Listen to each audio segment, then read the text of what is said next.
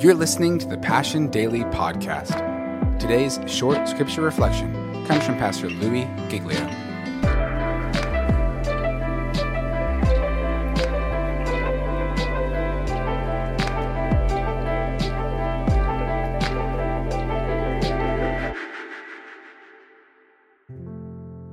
So, how can I rise today? I'm, I'm, I'm interested in this. I, would like to know if I can make it back to the land of the living again. I would like to know if those three words can be a definer of my life. I will rise. How is this possible for me? A few things. Number one, it's possible when you understand that the decisions you made are not just about you and the consequences you're trying to manage today.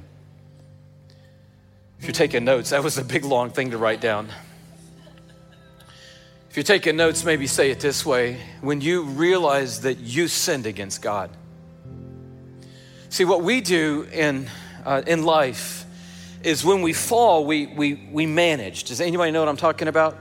We start managing things. We start calling people real quick. We start uh, creating stories real fast. We, we're trying to mitigate things and manage situations and outcomes, we, our, our thinking is who do I need to apologize to? How long do I need to apologize so that we can then move on? Who, who do I need to talk to and how long do I need to talk to them so that we can move ahead? What do I need to fix and how, how much is it going to cost me so that then we can move on? Uh, are we all good? Are you good? Are you good? Are you good? Am I good? We're all, are we all good now? Can we all move on now? This is the way we typically view the decisions that we make. And, and yes, there's consequences on a human level to all of our decisions, starting with us and the people who love us, the people around us, people who might not even know us. But the major consequence of every foolish decision we've made is that we have offended the God who made us and gave us the ability to know Him and follow Him in life.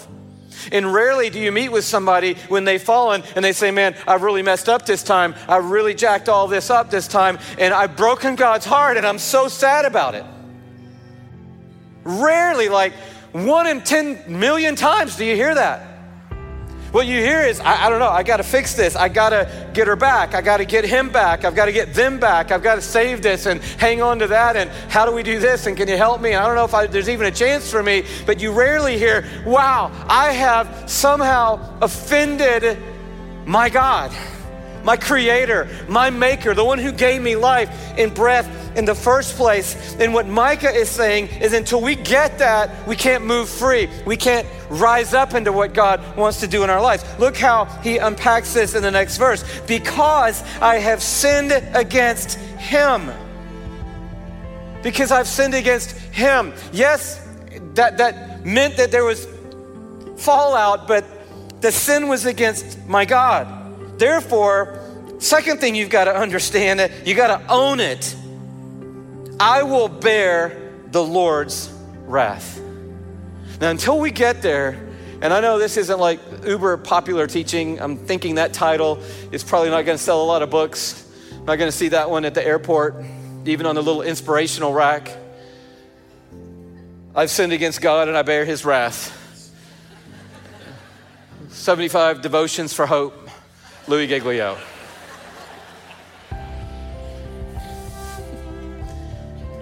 But God is a lover of people. You'll never meet anyone who will extend more grace to you than He. You'll never meet someone more patient than Him, and you'll never meet someone who will more readily leave the 99 and come for the one. But you cannot diminish the fact that He's righteous and in his righteousness there is judgment. We all want it when it's somebody else, but we've all got to own it when it's us. Because I have sinned against the Lord, I will bear the Lord's wrath. In other words, those choices didn't just mess up the situation, those choices put me in opposition to a holy God. And I've got to own that. If I could just be clear for just one moment, because I I'm, have to give an account to God for this role that I'm in today. If you don't get that little idea, you can't be saved. And if you can't be saved, then you can't experience all of what God has promised you. So you have to ask God to help you get that idea. See, becoming a Christian, becoming born again, becoming saved, becoming uh, heaven bound, all of the things that we talk about are predicated on an idea that God is holy and we are not. And that he, He's not looking to punish people and put them out of their misery. That's not His game. He's looking to forgive them in His patience to give them grace and mercy. But if they don't want that, then they by the natural corollary of that, get the righteousness and the holiness of God poured out on them in wrath. Not because he's an angry, mean God, because he's a, a righteous, holy God. And if you don't understand that, then you don't need a Savior. Jesus is just another nice guy. You don't really need to get on your knees and repent of your sin. You don't need to confess. You don't need a change of heart. You don't need any of that. And all this is just like another another add-on to the Boy Scout banner. I got another badge on here. Of course, I love Jesus. But life comes when we own our choices and what we get. And Micah got that. He's offering us this phenomenal hope, but then he says, You got to understand how this rolls out. Because I've sinned against him, number one thing. I will bear the Lord's wrath. Number two thing, you got to own that. But then this next word is the, the, the killer word in this text until. Until He, the Lord, pleads my case and establishes my right. He will bring me into the light. I will see His righteousness. So, if I could just give a mental picture, it looks something like this. Uh, in, in the day of Micah and in your day today, you're down in a hole, could be honestly decisions others have made and you're down and have fallen, or it could be your choice and you have fallen and taken a lot of people down with you. And over here is a legal system going on, and something's going to be adjudicated over here. And you have a shot, maybe not a big shot, but a shot over here. But there's a stack of cases, and a stack of cases, and a stack of cases, and a stack of cases, and a stack of cases. And 50,000 miles down that way, the, the cases are still stacked up. And somewhere in there is your case.